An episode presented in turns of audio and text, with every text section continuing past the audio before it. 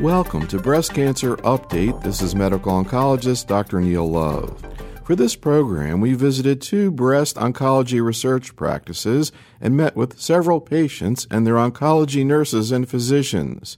To begin, Dr. Kim Blackwell of Duke University tells us about a 40 year old woman who had a very difficult time with a TCH regimen, docetaxel carboplatin trastuzumab, given as neoadjuvant treatment for HER2 positive breast cancer. I met the patient after she had seen a breast dedicated surgeon, and as frequently happens, the surgeon had referred her for consultation because she had a tumor that was over two centimeters. And we also knew at the time she was referred to see me that her cancer was HER2 overexpressing or frequently referred to as positive. And so, from that fact, knowing that her tumor was over two centimeters and that she would derive some benefit from the use of the drug trastuzumab or Herceptin, the surgeon had referred her to see me to see if it would be a good idea to do trastuzumab based therapy prior to her definitive surgery. And I guess we should also add that her tumor was ERPR negative. Correct. So, what were you thinking about at that point? I guess the question would be what would the purpose be of doing the systemic therapy before surgery as opposed to waiting till after surgery? Well, there's some pros and cons to doing systemic chemotherapy and trastuzumab prior to what I refer to as a definitive surgery. So that's either the lumpectomy or a mastectomy in certain circumstances. The bottom line is it makes the surgeon's job easier.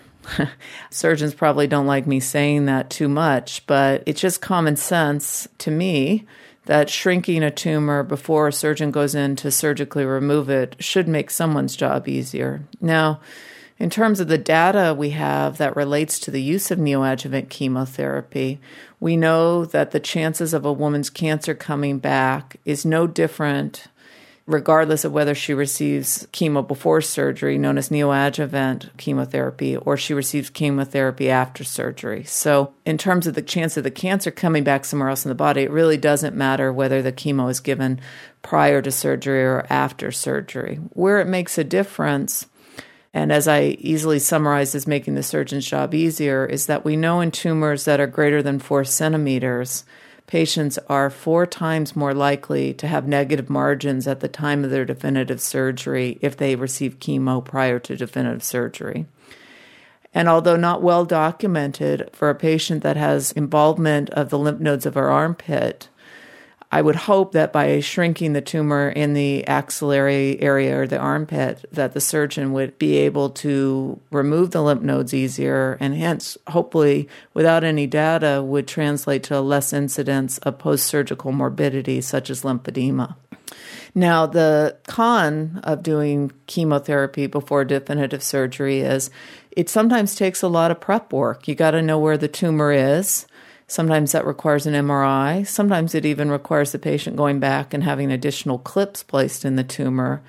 Because although giving chemo before surgery, its main goal is to make the surgeon's job easier, if you don't know where the tumor was to begin with, and for the instance of this patient where she is looking at about a 40% chance of the cancer not being there at all after you're done, you really have to map out and work with the surgeon exactly where the cancer is prior to starting neoadjuvant therapy. So, I think to summarize, the pro to giving treatment before definitive surgery is by shrinking the tumor. There's some data and some common sense thinking, at least in my mind, that making the tumor smaller would make the surgeon's job easier and relate to a better surgical outcome for patients the con to doing the treatment before definitive surgery is really it takes some time to make certain you understand exactly where the tumor is and where it's not, both in the breast and underneath the arm. Now, this woman actually also had a sentinel node procedure done, and that was negative. There were three sentinel nodes that were identified. How did that factor into the way you thought this through?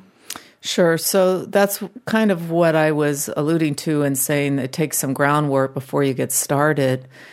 Sometimes it's difficult for patients to have to undergo two surgical procedures. First, a sentinel lymph node, because I would like to use that information in predicting what are the chances of the cancer coming back if she doesn't receive therapy, because lymph node status is important in making that calculation. And then they have to go back for definitive surgery after they've received neoadjuvant therapy. The way I used it in this patient is that we had her accurately staged prior to initiating neoadjuvant therapy.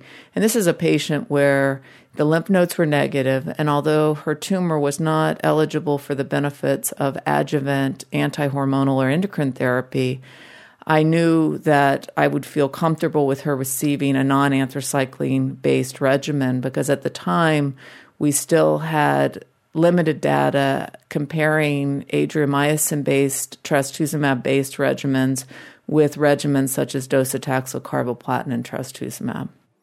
And that's been a really tough decision now for the last five years, ever since these adjuvant studies came out in HER2 positive disease with trastuzumab. You know, the TCH regimen being a common regimen that people use. And then, as you say, anthracyclines and taxane with trastuzumab. Where are we right now with that decision in general? Well, in my mind, the data still support the fact that there is not a large difference between adriamycin followed by a taxane with concurrent Herceptin or a non anthracycline based regimen such as docetaxel, carboplatin, Herceptin. My thinking about this patient and which regimen I wanted to use prior to definitive surgery somewhat was driven by the fact that I like to initiate trastuzumab as soon as possible. So, in this patient where she was node negative and young, and I wanted to avoid any potential cardiac toxicity, I chose the TCH, that's docetaxel Herceptin regimen, in part because it's been shown to be equivalent to the anthracycline based regimens. But in the neoadjuvant setting, I think there's a benefit which is she's getting the Herceptin started from day one. And many of us believe that Herceptin or trastuzumab is actually as effective, if not more effective, in preventing breast cancer from coming back than even chemotherapy. Now, before we get farther into her case, her situation also brings up the issue of using chemotrastuzumab in women who have node negative HER2 positive tumors. Now, in her situation, the tumor was, you know, more than two centimeters, so that's not a low risk situation. But there are women who have small tumors that are node negative, half a centimeter, a centimeter. What's been the thinking there in terms of whether or not to use chemotherapy and trastuzumab? Well, for T1, those are tumors less than two centimeter breast cancers many of the adjuvant studies excluded these small tumors that are node negative. So, in terms of prospective data, the study that collected the most data was BCIRG 006, where they allowed lymph node negative patients very early on, but they still excluded tumors that were very small. And the thinking had been in part driven by the fact that trastuzumab's benefits at least while being studied, were tightly linked to using it alongside of chemotherapy. And historically, our thinking about chemotherapy in small tumors has been given the risk of breast cancer recurrence being very low in these small one centimeter breast cancers, you can't reduce a low risk any further with chemotherapy. So, historically, we've excluded small tumors from chemotherapy trials, and therefore, these patients were excluded from the adjuvant Herceptin studies. Now, recently, groups such as the British Columbia Breast Cancer Research Group, led by Steve Chia, and the MD Anderson Breast Group, led by Ana Maria Gonzalez, have actually looked at data sets in their records of patients who have been treated at both of these institutions and ask a very good question. Are small tumors that are HER2 amplified or overexpressing, are they worse actors or better actors, or are they the same as small tumors that are HER2 normal or HER2 negative? And what they found was that, in fact, HER2 overexpressing tumors are bad actors and they have a much worse prognosis than similarly sized tumors that are HER2 normal. And therefore, that's really driven my decision making and saying, although patients were excluded from the adjuvant trastuzumab trials, we know that the prognosis, even with a small tumor of a HER2 overexpressing tumor, is worse, and therefore I offer patients with small tumors the benefits of adjuvant or neoadjuvant trastuzumab, but it's also having to be linked with chemotherapy. So the downside is that their patients with small tumors, unfortunately, are having to be subjected to the potential side effects of chemotherapy in order to get the benefits of trastuzumab based therapy. So, for these reasons, you decided to give this lady the TCH regimen. Can you talk about what happened? Yeah, so this is an example of where you don't want to scare patients and give them every possible side effect that could happen. But at the same time, you want to educate patients and enable them to make a truly informed consent. And in my mind, that's understanding the potential benefits as well as the potential risk. I think most of us, even those of us who give chemotherapy every day, if you actually sat down and read each of the package inserts for each of the drugs that we give patients, it's hard to imagine that people aren't just frightened to death prior to starting any type of therapy, but in particular chemotherapy. And even trastuzumab has its associated side effects. So this was a case where I quoted the patient a risk of about 5 to 6% chance of having an infection while receiving the therapy, not just with the first cycle, but ever, as well as any other possible side effects. And because she was young and had really no significant cardiac risk factors that I was aware of, I also quoted her about a 1 to 1.5% chance of some type of cardiac damage from the trastuzumab. And so, what actually ended up happening, if you were a betting person, you would have bet she wouldn't have had any problems. Now, I know that this patient did well for the first cycle of treatment, but then on cycle two, she had to be hospitalized for skin rash, fever, and neutropenia. What happened? There was no source identified for her fever, and she recovered having received IV antibiotics. And after her counts recovered, she returned home. In addition, she had this rash. It's the classic pick up the phone, the patient's calling saying, I have a rash. And my response is, I have no idea what the rash is from because almost every drug we give with chemotherapy, especially the taxanes, docetaxel and paclitaxel being the usual suspects, as well as Herceptin, can lead to drug associated rashes. So frequently, patients will call with complaints of rashes, and we have no idea what they're from. She had an extensive evaluation while an inpatient at Duke Medical Center, and her rash was so significant that at some point the question was even raised whether or not that she had disseminated HSV or herpes virus. It ended up not being that, but you can imagine not only was she in the hospital with febrile neutropenia, but then she was placed on isolation for this possible cause of her rash. So she ended up sitting in a hospital room with respiratory isolation, people having to come in with masks and gowns for, I think, a total of four or five days. And so she recovered completely, but this was not a cycle two that I would have predicted really for any patient. What happened with the rash? So the rash resolved, and she ended up taking topical steroids. One of the things that I've come to appreciate is how little dermatology I learned in medical school. Little to none. To be quite honest, I could probably identify a skin cancer, a melanoma, and maybe shingles. I think I'm pretty good with shingles. But other than that, rashes fall into this big vault of I have no idea what's causing them. I usually try to seem educated when I'm trying to talk to the patient and say stuff like, Have you changed your laundry detergent? Have you changed your soap? And almost inevitably the answer is no, no, and no. And so I've really learned to value my dermatology colleagues because they've helped me tremendously in providing guidance as to what the leading suspects are for a rash. And it just so happened she ended up having to be in the hospital because of her febrile neutropenia. So we were able to get some really valuable support from our dermatology colleagues. So did the rash ever come back incidentally? Yeah, the rash continued throughout, but not to the severity it did with cycle two. And at one point, she was placed on GCSF support with Neulasta, and we frequently will see a rash similar to hers with even the GCSF support. And to make a long story short, we ended up playing around with Neulasta, but it caused severe bone pain. So then we tried Neupogen because of early neutropenia. And as we were messing around with it, it seemed like the rash did kind of correlate with her total white blood cell count. And so my suspicion was is that she had some type of drug eruption, but then she had a pretty late but strong increase in her white blood cells to the GCSF support. And I think there was some correlation there, but I couldn't prove that to you. So, what happened with her entire course of TCH in terms of side effects as well as the tumor? Yeah, so this is a patient that I wouldn't have expected to have problems with neutropenia. We don't routinely support the TCH regimen with growth factor support, but because of her febrile neutropenia, we then incorporated Neulasta support with cycle two.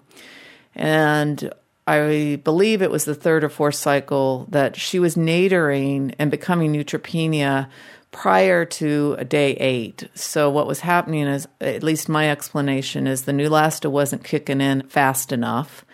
And I've seen this frequently in young women where you tell them, oh, the Neulasta is going to prevent them from having neutropenia, but it just doesn't kick in soon enough. My guess is it's because the bone marrow is so healthy.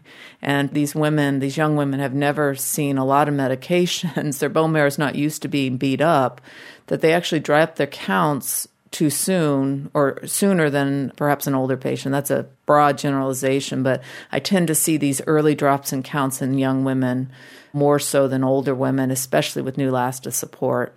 So the third or fourth cycle, she actually ended up with febrile neutropenia on Neulasta support. And at that point, I made the decision to switch her from Neulasta to Neupogen and initiate it 48 hours after her chemotherapy.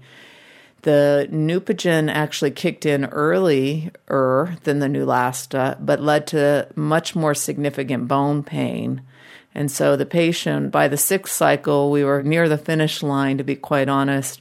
I gave her a choice. You can either have Neulasta with the risk of an early nadir in your counts, as we saw with the second, third, and fourth of the six cycles, or you can have the Neupogen. And she actually elected to have the Neulasta, the pegylated GCSF with the sixth cycle. So I know this lady went to surgery. She had her lumpectomy as well as bilateral breast reduction. And pathologically, you had sent me the pathology. It showed rare microscopic foci, each less than one millimeter of invasive ductal cancer, still ERPR negative, HER2 positive. So it sounds like she had a lot of tumor clearing. Yeah, sure. So this is what we like to see. In fact, we've actually changed our pathology reports recently, and there's a line in there that says neoadjuvant therapy response. And in hers, this is definitely an extensive response to the combination of docetaxel carboplatin and Herceptin. And in fact, the way I explain it to patients is that if we can take a 2.5 centimeter tumor and kill it down to just single cells or small clusters of cells, my hope would be that that one cell that's somewhere else in the body, you know, kind of gets blown out of the water. And this is the response that all of us like to see to neoadjuvant therapy. This is very reassuring to a medical oncologist. This type of response really predicts a very good outcome long term. And that is in stark contrast to a patient who starts off with a 2.5 centimeter tumor gets six cycles of chemo, whatever it might be, and still has 2.5 centimeters of tumor without any evidence that the cancer has died. That's a patient that I worry much, much more about than the patient we're discussing today. So, this lady then, after her surgery, I guess she's had her chemo with the trastuzumab pre op, but then the issue becomes, you know, trastuzumab by itself. In the trials, it was then given, you know, up to a year. Correct. So, this is a patient that I start the clock with the first dose of trastuzumab and continue it for 52 weeks. We try to avoid any breaks in the trastuzumab therapy around surgery. So usually you can get a three week dose in when you're seeing them back. Usually we'll see the patient back to kind of clear them for surgery, check their counts, make certain that they don't have any toxicity from their last cycle and final cycle of chemotherapy. And frequently, I will defer doing the heart testing until after the definitive surgery. I think it's a for me, it's a better time to do it. Patients sometimes will undergo general anesthetic for their definitive surgery, sometimes not. But I like to know what the heart's doing after the chemo Herceptin combination and after definitive surgery prior to reinitiation of it, especially if the patient is going to be receiving concurrent radiation, and in particular, if they're receiving radiation for a left sided breast cancer where the heart could be involved in the radiation field. So, what did this woman's MUGA scan show? Yeah, so this is an interesting case, although not infrequent. She showed a 9% drop in her total ejection fraction. And although it still remained within the normal limits at 54% from our institution, that's within anything greater than 50% is considered normal range on our MUGA scan. It does make you kind of stop and scratch your head and say, is this important? Is it not? It's an absolute decline, but where is the cutoff for where we really start to worry or where we would delay restarting the trastuzumab? In this case, we had a discussion with her. She was going to go on to receive radiation, if I remember correctly. And for that reason, we elected, even though 9% doesn't meet the criteria in the adjuvant trials for holding the Herceptin, and she was still within the normal range, I said, you know what, let's hold off on it for six weeks while you're getting the radiation. Let's recheck it. It would make me feel better. I really don't think this means anything, but let's just be on the safe side. And so what we did was ended up holding it while she was receiving her radiation and then reinitiating it. Um, her EF came back, I believe, to 58, 59%, so 4 or 5%, and well within the normal limits of our MUGA scanning and very close to where she had started. So, how is she doing right now? And do you feel that she's kind of recovered from the chemotherapy? Well, I tell patients it takes at least a year to get back to anywhere close to where they started. And I think there's this just incredible adrenaline, emotional period at the time of the first diagnosis and patients are so focused on finishing chemo, in this case with six cycles of chemo, that they don't spend a lot of time taking good care of themselves. I'm not really necessarily talking about this patient particularly, but the focus for the first 15, 16 weeks in almost every patient I see is let's just get through this. And then they have a big surgery. And then frequently they have radiation. And then they come back and see me, let's say a month after they've done all of this treatment, and say, I just don't feel good. And the reality is, I think that's an unfair standard. I tell patients the expectation is it will take a year from the time that you finish to the time where you feel back to normal. In addition, there's a real emotional recovery that I think sinks in at about four to six months. Most women have had pretty significant surgery, they've had fatigue frequently their lifestyles have been in such upheaval that they're not exercising like they used to. And that's not even a criticism. That's because I'm so busy with my cancer care, I can't find the time. Frequently, patients have children that they're taking care of, they're trying to work full time. And they didn't really have time set aside for their cancer treatment. And unfortunately, they have to set that time aside. But they also need to set time aside to recover from what they've been through. So without specifically addressing where this patient is, she's on the right trajectory in my mind, but she's still got some time to get to feeling back to where she was when she started. So, this has been a challenge for her, of course. Anybody who went through what you just described, this is a real challenge. What have you observed in terms of her as a person and her family as she's going through this? Well, it'd be interesting for her and I to have a discussion about this because, you know, we get such a, as physicians, we get such a limited view into these people's life. We're so lucky that we become a part of their life for a period of time, but life goes on and then we see them much less frequently when they're done with their chemotherapy. And I do think it's a whole team of people that help me take care of her and hopefully help her with her recovery. So I think in particular, she's so incredibly lucky. She had a very supportive spouse who I'm constantly amazed. Erin, my nurse practitioner, and I are always saying we see the worst of marriages and we see the best of marriages.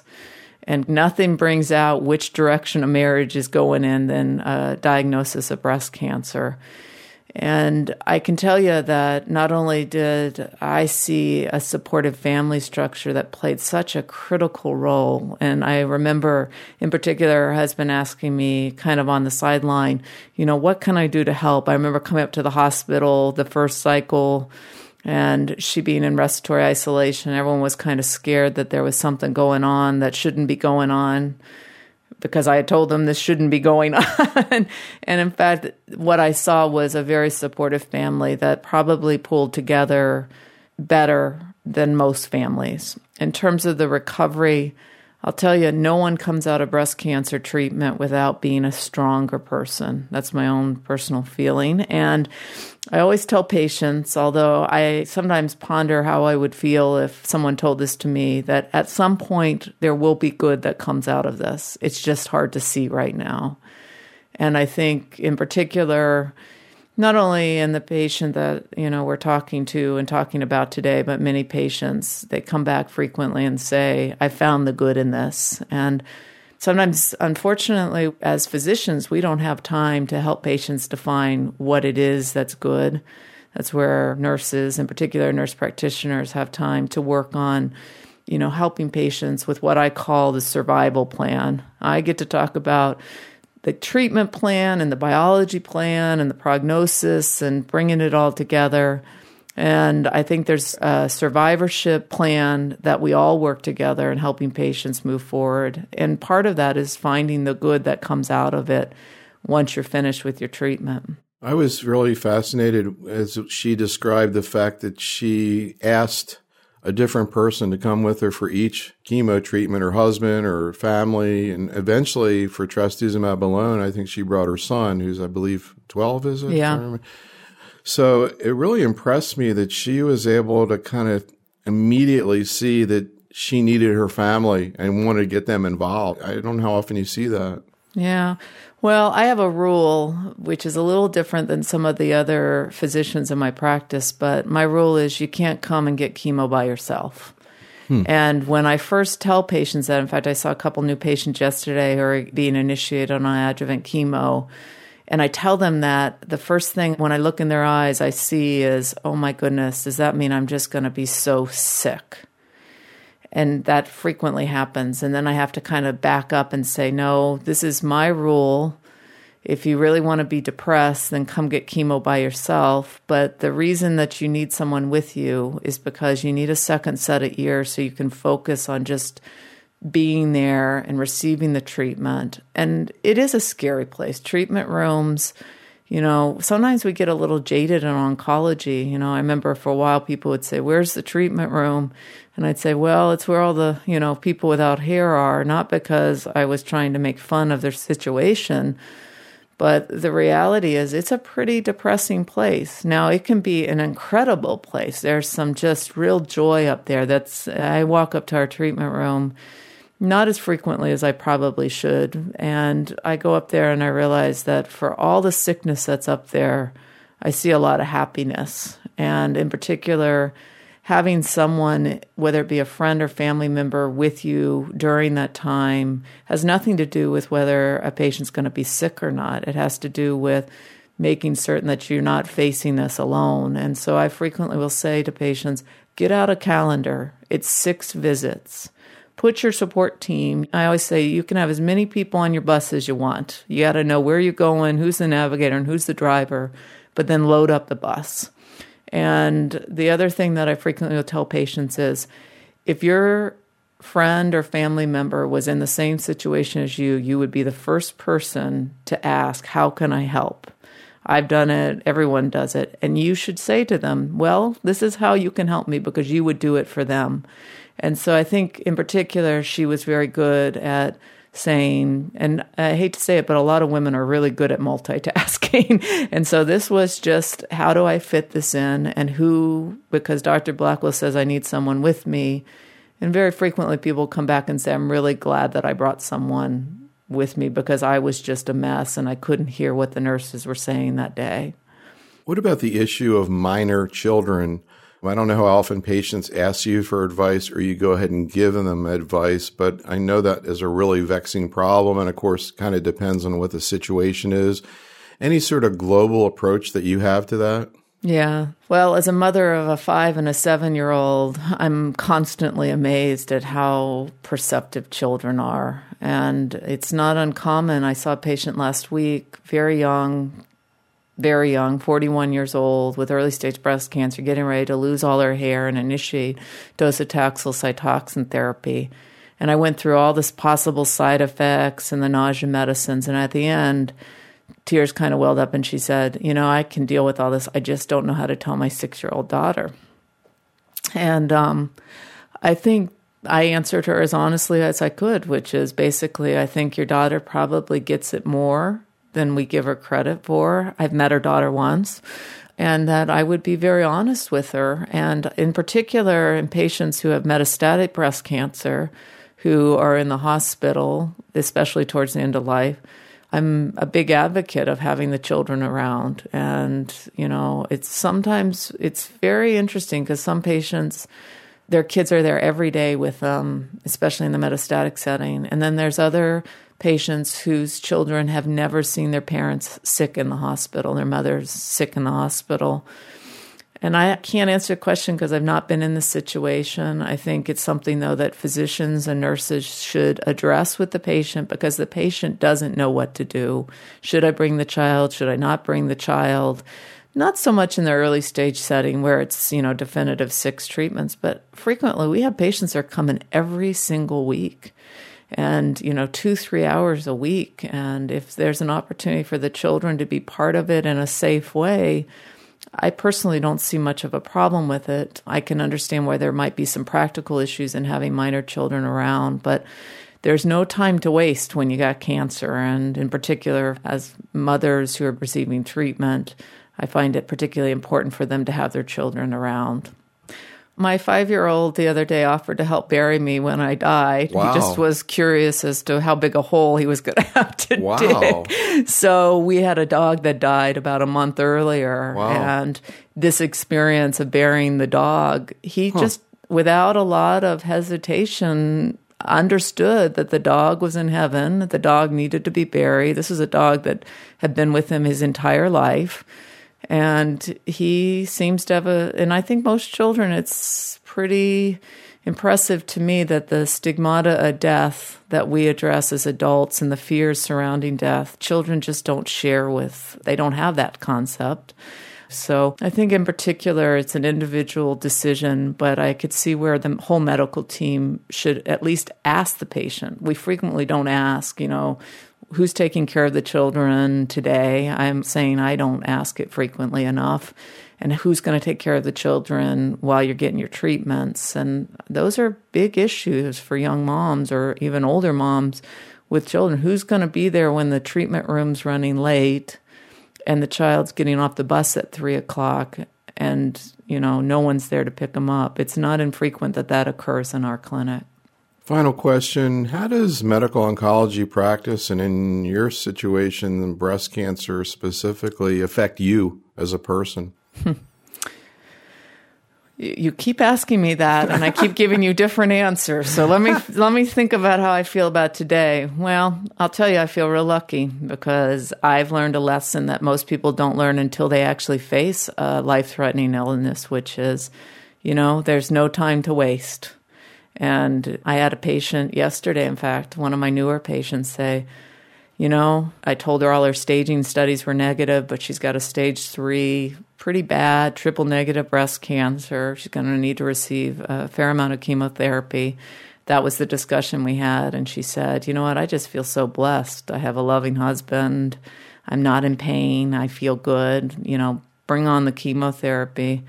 But this concept of, you know, not obsessing about why I got the cancer and not obsessing about what's going to happen a year from now and being present for me personally is a lesson I've learned from my patients about being present. And it certainly has made me a better parent, probably a better person, I hope a better doctor.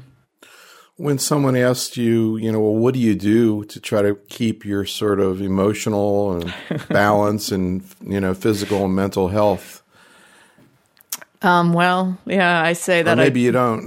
no, well, I do a lot of yoga. There's a hmm. lot of yoga breaths, and you're getting ready to speak with my nurse practitioner. She'll tell you it's not uncommon during the course of a clinic day for me to be doing some deep yoga breathing before the day is out.